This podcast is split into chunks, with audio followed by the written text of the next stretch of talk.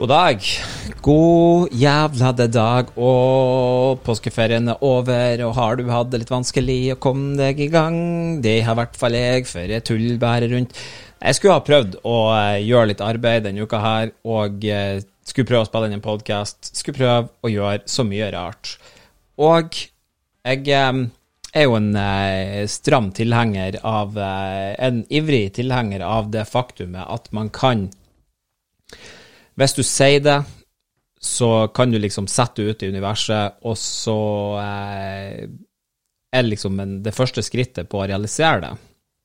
Så jeg sa det på tirsdagen, jeg sa det på mandagen, på tirsdagen, i går og i dag. Og i dag skjer det, da. Så eh, jeg vet at de sier det sånn her eh, Du er nødt til å bare eh, manifestere det, så blir det.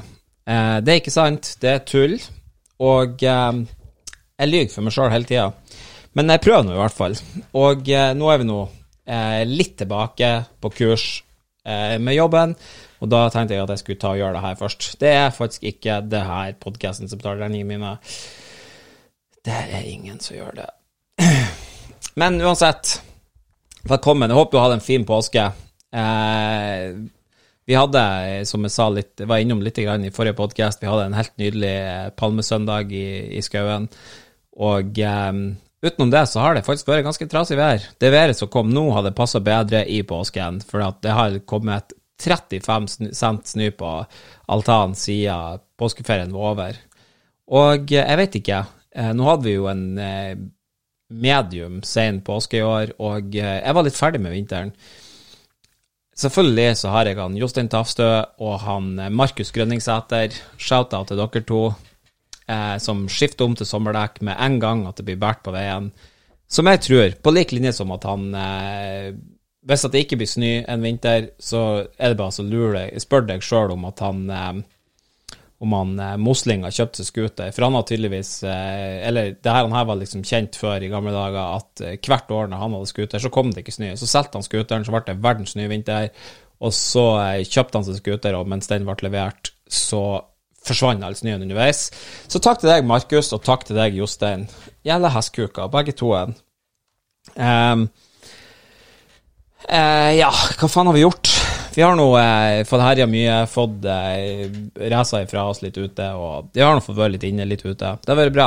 Jeg kjeder meg. Jeg, eh, jeg hater å være eh, nesten sånn at du At folk ser skrått på deg når du kommer på besøk eh, på grunn av det her eh, situasjonen som vi befinner oss i. Ser jeg litt sånn her ah, 'Herregud, og kommer hit, og du vet ikke om du skal ta dem i handa.' Jeg er oppriktig en sånn skikkelig klemmer. Jeg elsker å klemme folk som jeg er glad i, og eh, nå syns jeg at det er litt rart at vi ikke kan klemme hverandre, og eh, jeg må si det, det har vært tøft. Det har vært tøft for noen som er ja, ok, nå sier jo jeg det her til dere som hører på podkasten min, og dere vet jo kanskje at ikke jeg er en eh, At ikke jeg er en eh, Du kan si en spesielt eh, balansert og, og, oppegående type, men eh, det er bare masse forskjellige ting som strømmer gjennom hodet mitt, som jeg er nødt til å si. Jeg avbryter meg sjøl hele tida. Jeg avbryter alle sammen. Jeg avbryter alle sammen når jeg er nødt til å si noe, for at inni hodet mitt så er alt sammen en eh,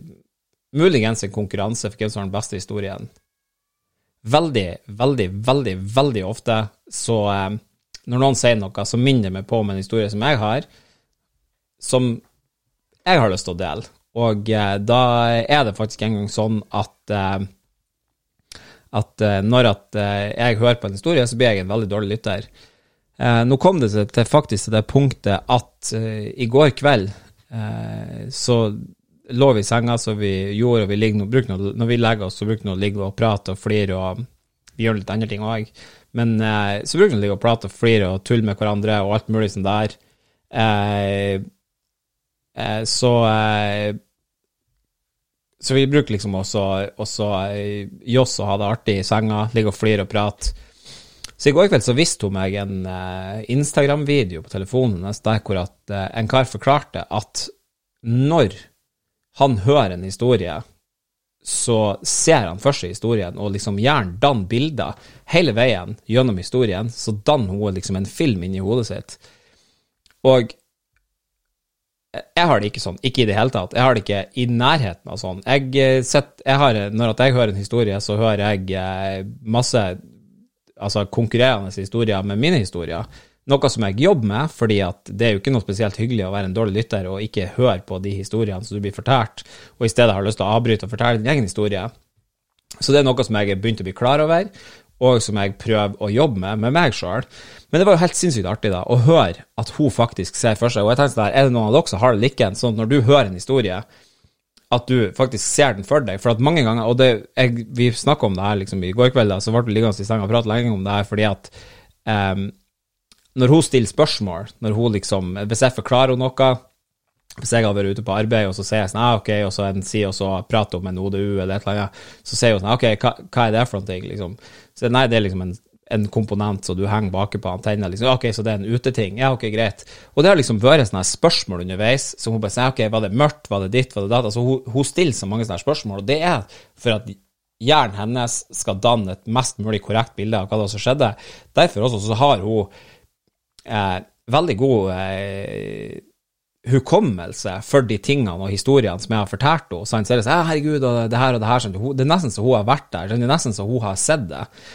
Og jeg har bare noen få ting, som oftest hvis det er noe veldig dramatisk eller alvorlig eller noe sånt der som har skjedd, så, så danner hjernen min seg et bilde ut av hva det var som skjedde. Eh, og eh, det er liksom eh, en sånn der eh, Altså det kjennes ut som en veldig sånn innlevd opplevelse, der hvor jeg nesten kan se for meg hva det var som skjedde, hvis at jeg liksom eh, hører det for meg og sånn her. Og sånn som når at eh, eh, Jeg har jo noen kompiser eh, tidligere eh, som har eh, tatt livet av seg, blant annet, og de historiene og det liksom som man har hørt om de tingene i etterkant og sånn her, har vært så ekte at det nesten har føltes som at jeg har sett det, uten at jeg har sett det. Mens at alle andre historiene som jeg har hørt, det er liksom bare historier som jeg har hørt, og jeg lager dem jo som et eh, slags lydspor inni hodet mitt, men ikke som en video. Men liksom de her mer dramatiske tingene har jeg opp, en opplevelse av at jeg liksom nesten har sett dem. Og det er bare så artig, for altså, vi er så forskjellige. og var, altså, Vi har jo vært lag i fem år, og det her fant jeg ut i går. Eh, sånn at det er jo eh, Det var veldig overraskende for meg da, når jeg fikk høre at eh, at hun, hadde, at hun, opplevde det på denne måten, da, og at hun liksom har denne måten. og Det, det gir så jævlig mening. Sånn, sammen når hun forklarer eh, historier, og, eller f.eks. når hun forteller meg om drømmene sine, eller noe sånt her, så, så forteller liksom, ja, så var det helt lilla på veggene, og det var liksom sånne her eh, lister i gullfarger og alt mulig sånn her. Og hun forteller de tingene til meg altså det, var, det, bare ga så mye mening på måten som hun prater, og måten som hun forteller historier på. Eh, så, så, ga det bare veldig mye mening, for at hun prøver liksom å male det samme bildet i hodet mitt, men det kommer ikke opp noe bilde. Det kommer bare opp sånn her Hvorfor trenger jeg å vite det for å få med meg poenget i denne historien? Og det ga meg bare en dypere forståelse for hvordan samtalene med hun foregår. Og det var, altså, det var, bare veldig nytt for meg, og vi har liksom aldri snakka om det. Så det var, det var bare helt sånn eh, komisk eh, sammentreff at hun liksom visste med det der, og så var det sånn her, så kortet, og så har ikke jeg det i det hele tatt. Så vi har faktisk en sånn interessekonflikt oss imellom. Eller interessekonflikt, men en, en slags eh, tvist sånn der som ikke, som ikke gir noe eh, forbanna mening. Eh, og eh, eh, det er nå liksom eh, Eh, det er for så vidt greit. Eh, vi har eh, gått gjennom det. Jeg ble litt forvirra fordi at telefonen min har ringt tre ganger nå. Siden, på ni minutter så har telefonen min ringt tre ganger. Ok, greit. Men jeg har prøvd å få tak i skatteetaten i hele dag, og nå, ett minutt etter fire, da jeg tenkte sånn her, nå, nå gir jeg opp. Og nå tar jeg ikke telefonen, så sug den. Da får vi prøve på nytt igjen i morgen og ha telefonsissen. Så sånn er det. Eh, hva var det Ja, jeg skulle bare si det også, at eh, eh, Altså, det er så mange der ute som vi møter på vår vei, som er sånn her, som jeg vil si helikopterforeldre, og som vil si sånn Nei, ikke klatre på den der, kom ned derifra, gjør ditt, gjør datt. Ikke, stopp, ikke gjør det der. Her hjemme, så Altså, vi Alt sammen foregår jo på i første etasjen, da, liksom med stua, kjøkken, eh, bad, eh, vaskerom, alt det der, og så er liksom soverommene i andre etasjen. Men helt der oppe i tredje så har jeg det her lille studiohjørnet mitt da, på loftet, via ei loftstrapp for å komme seg opp hit. Og så sto dattera vår da på to og et halvt år, hørte jeg henne liksom i gangen oppe, så sier hun sånn her Pappa, pappa, er ned. pappa er ned at hun ville ha hjelp, da. Så tenkte jeg ok, jeg skulle liksom gå og se henne i trappa, da. Så ser jeg henne ikke i trappa, og så ser jeg at jeg har glemt loftstrappa åpen, og hun var har klatra opp den eh, uten tilsyn. Jeg bare oi, ops, eh, ja ja, sånt eh, skjer jo. Det er jo ingen fare. altså, Hun kunne jo selvfølgelig ha ramla ned og alt sånt her, men, men eh, jeg bare tenker på det. Vi har liksom ikke noe form Vi har aldri hatt noe grind på trappa eller noen ting som helst. Du vet, vet ikke, det har bare liksom følt seg eh, veldig naturlig. Det er jo veldig sjeldent at vi ligger og sover mens at ungene er våken, Så eh, i aller største tilfellene så tror jeg at en unge har jo bare godt av å lære seg at trappa ikke er en plass du bare skal sprenge mot et gjerde, og så kan du bare spurte for full motor hvor som helst og krasje inn i ting. Men jeg synes bare det var artig, fordi at altså, jeg, Det var ikke sånn, altså. Mange har jo grinder for hunder og for alt mulig sånn her dritt. Og hvis at Vi hadde sannsynligvis kommet til å ha trappa, eller grind på trappa eh, hvis at vi hadde hatt liksom ei trapp ned fra der vi eh, oppholder oss. Så hvis du liksom hadde en kjellernedgang fra stua, så hadde du sikkert ville hatt ei grind foran deg av at det kan jo gå litt hardt for seg i stua med sparkebiler og diverse. Men det var ikke nøye. Det var nå bare et eh, Jeg, jeg tenkte her at uh, helikopterforeldre jeg synes, Og det er bra. altså, at Mange har jo plagdes med å få unger, mange har jo alt mulig, og, og vi er jo redd for ungene våre. så Det er jo ikke det. Det er bare det at uh, Jeg vet ikke, jeg syns det er viktig. Lærepenger og sånn her. Altså, nå jeg føler at man kan jo godt bli litt sånn her altså, revet med når alt sammen er tilgjengelig, og alt sammen er liksom en industri alt det liksom handler om mer ting, og du er nødt til å kjøpe sånne plugger til stikkontaktene og skuffelåser og medisinskap med nøkler, og du er nødt til å sant, gjøre alt mulig jævelskap. Og det kjennes ut som det er liksom bare en stor sånn her propagandamaskin som prøver å liksom mate deg inn i alt sammen. Og jeg føler at vi har så mye ting. Vi har så jævla mye drit liggende og sleng liksom overalt. Det er, liksom, det, det er så mye ting. Og jeg føler at Altså, nå har jeg brukt hele livet mitt og alle pengene og alle lønningene og alt sammen på å kjøpe mer ting.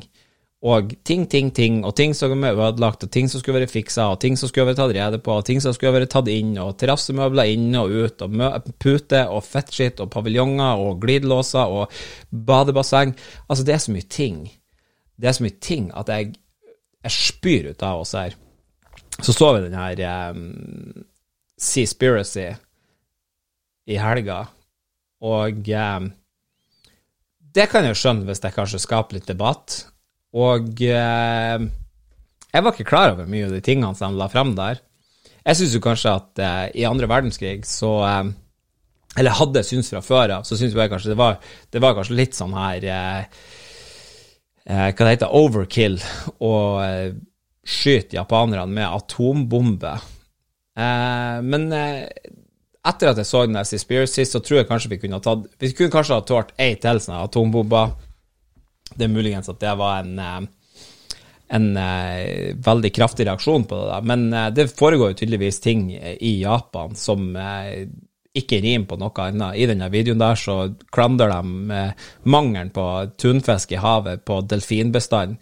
Så de jager delfiner inn i ei sånn her bukt med massevis av motorbåter, alt sammen sånn her, og så henger de opp garn, og så eh, bløgger de fisken. Og de spiser dem ikke heller, de bare slår dem i hjel fordi at de mener på at eh, det er for mye delfiner eh, som spiser opp tunfisken, så de har nesten fiska havet tomt for.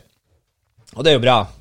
Det er jo bra. Det er også en eh, veldig eh, viktig ting i det der, det er at alt sammen er liksom et økosystem i det hele, og når at du har de fiskene som spiser plankton, som, eh, som går og svømmer og spiser dem, og så spiser en litt større fisk dem, og så spiser en større fisk dem, og så en større fisk dem, og så spiser haiene dem, og så ja, bla, bla, og så er liksom noe av det her er matfisk underveis, etter hvert kommer vi inn i denne bølgen. Og hvis du fjerner et sånt her sjikte, så For haiene spiser jo ikke plankton eller eh, sånn her eh, krill, sant. Det er jo liksom til den mellomfisken å gjøre. Og eh, de hadde liksom lita, et veldig eh, skarpt syn på det der, da. Jeg syns jo at Norge som ene og alene er den nest største eh, fiskeeksportøren i verden, ifølge Wikipedia. Eh, vi er ikke den som fanger mest fisk, da er vi litt ned på lista. Eh, også Wikipedia, når at du søker om fishing industry by country, så de dem ei liste men hvorfor ikke nummerere den lista mens du var i gang? Sånn, at du kanskje kunne, kunne Det er sånn 1, 2, 3, 4, 5 Ok, vi er nede mellom en sjuende- og åttendeplass i folk som tar opp, altså land som tar opp eh, mest fisk, fisk av vannet, men på eksport.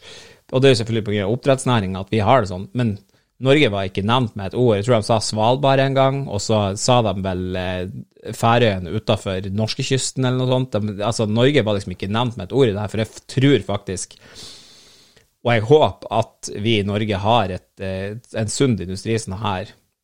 Det som de eh, kanskje peka bitte litt på, var det at eh, oppdrettslaksen blir helt grå i kjøttet hvis du ikke tilsetter fargestoffer. Så det kan du tenke på neste gang du tar med kjæresten din og spiser sushi at eh, det er faktisk eh, kulørmiddel i fôret deres som farger kjøttet.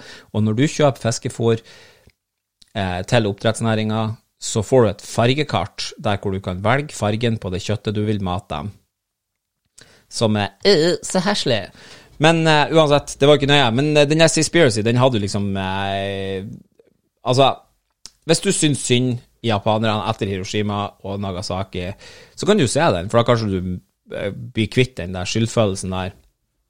Og eh, du trenger ikke å se den hvis at du eh, livnærer deg på eh, oppdrettsfisk. Men eh, jeg syns også det var veldig interessant av dem å ikke, å ikke nevne Norge med nesten et kløyva ord eh, som, som nest største fiskeeksportøren. Hvis det er sånn her, hvordan finner man ut hva som Altså, jeg har hørt, Det kan godt hende at det er et rykte, det kan godt, og ingenting er jo egentlig faktabasert i denne podkasten, men det kan godt hende at, at, eh, at, det er bare et eh, At det er liksom eh, et rykte, eller at det er liksom noe sånt. Men de sier at en del av den norske fisken som blir fiska opp her i Norge, fraktes til Kina, og så blir sprøyta fullt av vann, og så pakka, og så sendt tilbake til Norge. Og hvis det er tilfellet, så vil jeg gjerne vite hvordan eh, hvordan av fisk er det? For det er jo faktisk ganske motbydelig. Men uansett, altså det er mye av det som den Seaspiracy Jeg syns at eh, man skal se den, for at man bør sikkert eh, Man bør ha et kritisk øye til den eh, dokumentaren også, for man skal ikke liksom forandre hele livet sitt basert på ei mening eller en dokumentarfilm, for det er veldig enkelt å lage en ensidig dokumentar som eh, bare belyser de mørke sidene av noe, og eh, kanskje ikke det var kanskje en grunn, da, for at det hadde vel ikke vært et like kraftig budskap i den filmen der, hvis at vi hadde visst at Norge var Altså hvis de hadde visst hvordan den norske næringa For jeg syns at det virker som at eh, de i hvert fall gjør det ytterste for at det skal gå an. Og vet du hva, fargestoffer eller ikke, denne oppdrettslaksen der, han er eh, Den er en Altså, det er jo helt, det er helt sykt hvor mye fisk vi produserer her i Norge. Skal vi se um, om at ikke jeg hadde det her en plass. Ja, jeg trodde nå i hvert fall jeg hadde klart å finne det. Faen for en råtass. Um, jo, topp 10 exporters, ja. Se her. Der er Norge på andreplass i 2006. OK, takk for det. I hvert fall i 2006 så eh, eksporterte vi fisk for 5,5 milli... Nei, 5,5 milliarder dollar. Og det er jo en ganske anselig mengde penger. Men jeg lurer på om at det er noe av den fisken At det er sant at den fisken som du fisker i Norge, at den blir eh, at den blir sendt til Kina og så tilbake igjen. Hvis det er billigere å gjøre det, så kommer vi oppriktig Da skjønner ikke jeg hvorfor vi har hatt denne nedstenginga i forbindelse med pandemien, for da er det faktisk ingen av oss jeg har lyst til å redde. Hvis det er billigere å sende fisken vår til Kina for å få den tilbake hit pakka klar Hvis det er billigere å gjøre det, så vil jeg ikke redde noen av oss her. Da syns jeg helt seriøst at vi alle sammen bare skal ta oss og sette oss på ei dør, og så padle ut i havet til den har trukket vann, og vi søkker i lag med den. For det, det, må jo være grenser for hva man kan gjøre. Og jeg, jeg satt og så på jeg satt og tenkte på det der eh, hysteriet rundt den der eh, Ever Given som eh, kantra i Eller som sperra Suezkanalen. Og det er litt artig å se, for det er en gang så var det sånn Å, herregud, det er masse tankskip som ikke kommer seg imellom, og alt sånt her, så oljeprisen kommer til å gå opp og alt mulig. Det er jo spennende å se for en effekt, liksom, bare én liten eh, snørpings eh, av en kanal. Men det er visstnok eh, ca. 1000 mil uh, Altså, ikke nautisk, jeg tror det er 1000 ti, Altså 1000 mil rundt Afrika. Så denne Suezkanalen er jo helt klart en, en kjempe snarvei for å komme seg gjennom og inn til Middelhavet. Men eh, allikevel så tenkte jeg bare sånn Tenk at det der containerskipet der med 20 000 containere og det er så stort at man ikke, kan ikke Man kan ikke begynne å forestille seg hva 20 000 containere er. Altså, det er faen steike med Det er mange kilometer med containerdrit, og alt det der, det er fullpakka med plastnips og naps som vi skal ha. Som badebasseng og eh, jeg skulle til å si telefoner og deksel og eh, My Trendy Phone med popsocketer og nips og sugerør fra Kina. Fy faen, altså. Jeg bare kan ikke skjønne det. Hvis det faktisk er billigere å frakte dit og få pakka det om og sendt det tilbake hit, så kommer vi til å dø ut som rase veldig snart for det er jo for meg helt baklengs. Eh, så det vil jeg gjerne høre tilbakemeldinger på, og litt fakta om det, for det syns jeg faktisk er veldig interessant. Hvis du har noe innspill til det, så vil jeg gjerne høre det. Enten det så ser jeg at uh, lyttertallene er opp, og det syns jeg er veldig hyggelig. Det er artig. Det er trivelig å se at, uh, at folk uh, har lyst til å få med seg det her, og det, det gjør meg veldig glad. Jeg har Jeg vet ikke. Jeg har, jeg har syns bare det er veldig artig å også eh, dele de her eh, tingene med deg. Og til deg som lytter, jeg vil takke for det. Jeg skal prøve å ikke spamme for mye om det her, eller eh, Jeg kan også skjønne hvis det er jævlig slitsomt å følge med. Jeg hørte på den siste episoden min eh, bare lite grann. Og fy faen, Ole Petter. Hæ? Stay in your lane. Hæ? Hva med å følge opp? Se, ta og Start en historie, og så fullfører du den. Og problemet mitt er at nå, jeg vet ikke. Jeg vet ikke om jeg fullførte denne, samtalen, denne tanken min nå. Men uansett, den der Seaspiracy det er selvfølgelig, jeg, jeg, fortalte det her til mora og stefaren min og sa at dere er nødt til å se det her, fordi at eh, det var veldig interessant. Og da fikk vi jo blæsta i innboksen med alle eh, typer nyhetskilder og alt sånt der som har lyst til å si at eh, ditt og datt var feil. Men uh, uansett, om at man skal sluke hele, hele den der Seaspiracy som rå fisk, bokstavelig talt. Det tror jeg ikke. Som god fisk, eh, er vel kanskje det man sier. Hæ? Man sier at folk i glasshus senker skip. Jeg vet ikke. Men uansett, det var noe faen steike meg helt sjukt. Men det ser jo ut som at vi, vi eh, Altså, det ser ut som at vi lever på lånt tid her. Og eh, faen òg så mye sånne her delfiner de fanger i de der fiskenotene sine og alt sammen. Eh, det var helt ufordragelig. Det var noen forskrekkelige bilder oppi der. Og eh, jeg, eh, jeg, var rystet. Jeg var rystet i dagevis etter jeg har sett den. Og eh, jeg har lyst til å fiske fisken min sjøl fra nå av, for jeg elsker fisk. Og hvis du syns at fisk er ekkelt Hvis du sitter her nå som en unge, og mora di bruker å lage fisk til deg, så ta nå og sett på det Seaspiracy, og så sier du nå er det faen på tide. Oppfør deg som en liten Greta Thunberg og sier sånn skal vi ikke gjøre litt for miljøet, sant? så slipper du å få den jævla fisken på, på bordet. For hvis vi skal være ærlige, så er vel ikke mora di den rette for oss å skal dra ut og fange fisk på havet sjøl. Det tviler jeg på. Men klart, en og annen fjellørret, ja, det er nå vel bra godt. Fy faen, det er godt med fisk. Det er det. Det var det, Ja, spis fisken din. Men eh, de snakka om en hel masse. Det som jeg syns var litt rått, det var faktisk når jeg I den båten så, eller i denne filmen, så har de en eh, De følger et sånt skip. Oi, en liten rapgulp. Eh, beklager. Men eh, de følger en båt som heter Sea Shepherd, og det visste jeg ikke, men jeg var inne og så på Instagram-sida deres, og så var jeg inne og så donerte et Morty til, til um, Jeg var inne og donerte et Morty til crewet på den ene båten deres, på det ene fartøyet deres, fordi at jeg var så revet med i øyeblikket. Um, det var en uh, veldig, veldig, veldig kraftig dokumentar. Men uh, de der Sea Sea Shepherd, den båten der, fy faen for noen racere. De drar jakt på sånne her ulovlige tankskip, og de, de jaga ned et skip på seks dager som det var liksom meldt ut sånn her. Problemet med det er jo at altså det var meldt ut noen sånne arrestordre, nesten sånn her Wanted Dead or Alive, sånn som de har i Django Unchained, som er en av mine desidert yndlingsfilmer. Eh, men der, de, der, er det sånne Bounty Hunters. Men det er i hvert fall samme liksom sånn Bounty Hunters på havet. Det er jo litt vanskelig, fordi at internasjonalt farvann, er det noen regler, er det ikke regler? Er, det, er du uregulert hvis du er i internasjonalt farvann? Hvordan er det der egentlig som fungerer? Og de sagt, sa også det at uh, mesteparten av uh, det her eh, somaliske piratene og det der, det er liksom en, en binæring som har skjedd av at det kommer industrielle fiskebåter som ikke tilhører Somalia, og fisker opp fisken deres, som faktisk jeg ikke visste at eh, det somalske eh, kystfolket der, de har levd av havet i alle år, og det er som oftest eh, fattige mennesker i kanoer og alt sånt her som er langt ute på havet og fisker. Og så er det internasjonale fartøy som drar og bare stjeler fisken.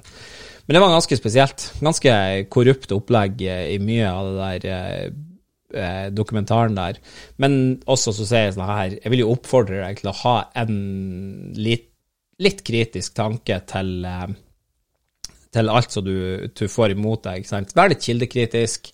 Også, hvorfor er ikke verdens nest største fiskeeksportør med i den filmen om fiskenæringa? Eh, det, kan jo, eh, det kan jo spørre seg, men eh, det er ikke for dem med mjukest mage å se. De første 15 minuttene var rimelig disgusting, og jeg, jeg vet ikke. Jeg tror ikke det er bærekraftig. Helt seriøst, jeg tror ikke det er bærekraftig. Vi kan ikke leve sånn som vi lever nå, og skal fortsette å øke, og ikke minst redde verdens befolkning med eh, pandemiske tiltak og alt sånt der, hvis det faktisk er sånn at de her tingene foregår uten at vi har tenkt å gjøre noe med det. Um, så syns jeg det. Jeg um, Jeg leste også et uh, innlegg på Facebook som jeg hadde tenkt å lese uh, til dere. Jeg skal ta og finne det fram uh, med en gang. Men det er jo selvfølgelig mye i fokus, da, og det har vært mye om det i denne, i denne podkasten i det siste. Så jeg hadde Tommy og Raymond med om uh, skuterkjøringer og sånn her. Og det var ei ytring i en uh, I Nye Troms sitt bitte lille Nyetroms.no. OK.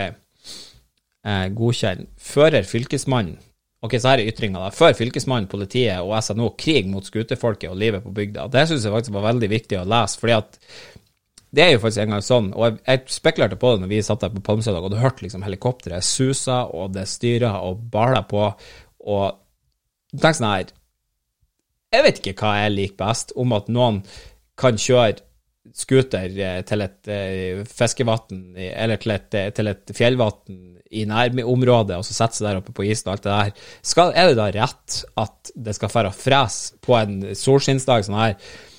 Skal du derfor ha frese et helikopter over hodene på alle sammen hele dagen. Hele dagen flyr det et helikopter brrr, fram og tilbake, opp og ned, fram og tilbake, rundt i ring, for å finne de lovlige skuterkjørerne. Er det virkelig Altså, det kjennes litt ut som at eh, det som var mest forstyrrende eh, på den eh, dagen vi var ute der, så det var faktisk eh, helikopteret som for å sverre overalt. Og jeg vet ikke. Hvorfor bruker de så jævla mye ressurser? Og jeg jobbe mye med helikopterselskapene i Norge.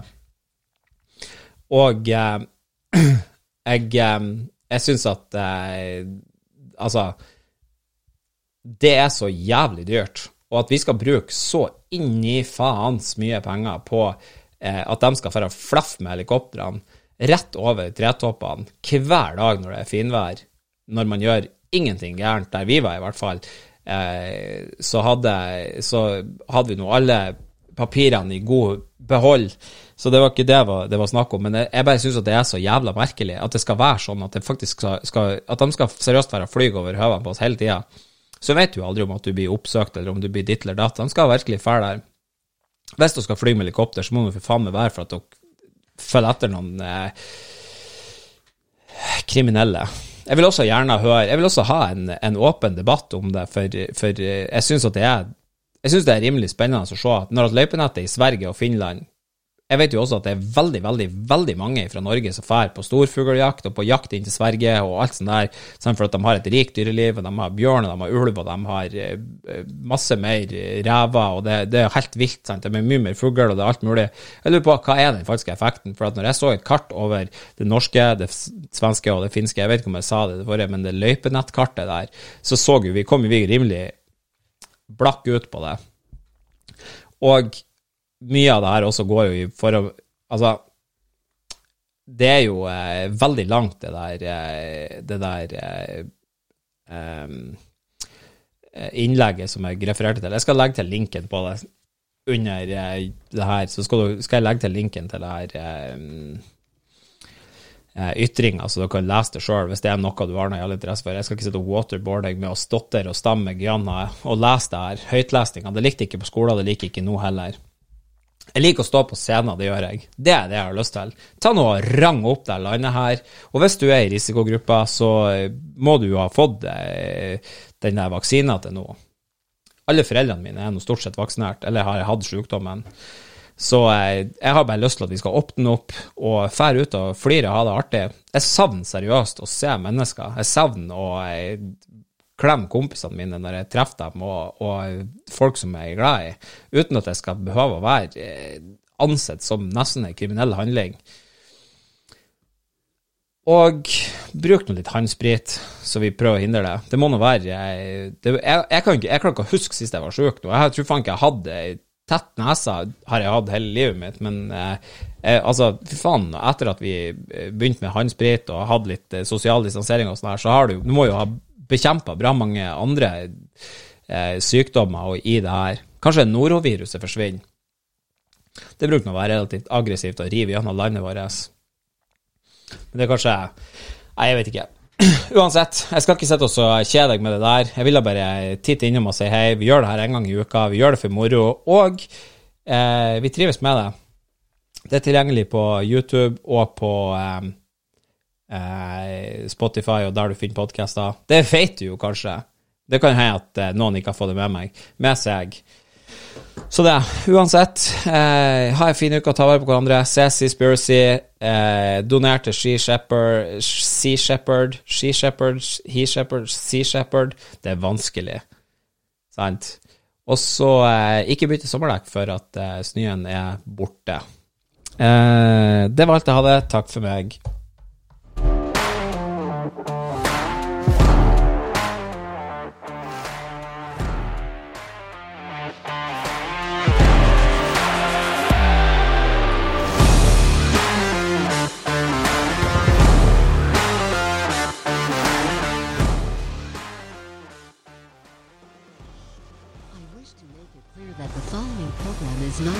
Chance to be looked at as advice. Audience discretion is advised. The author of this program is an idiot.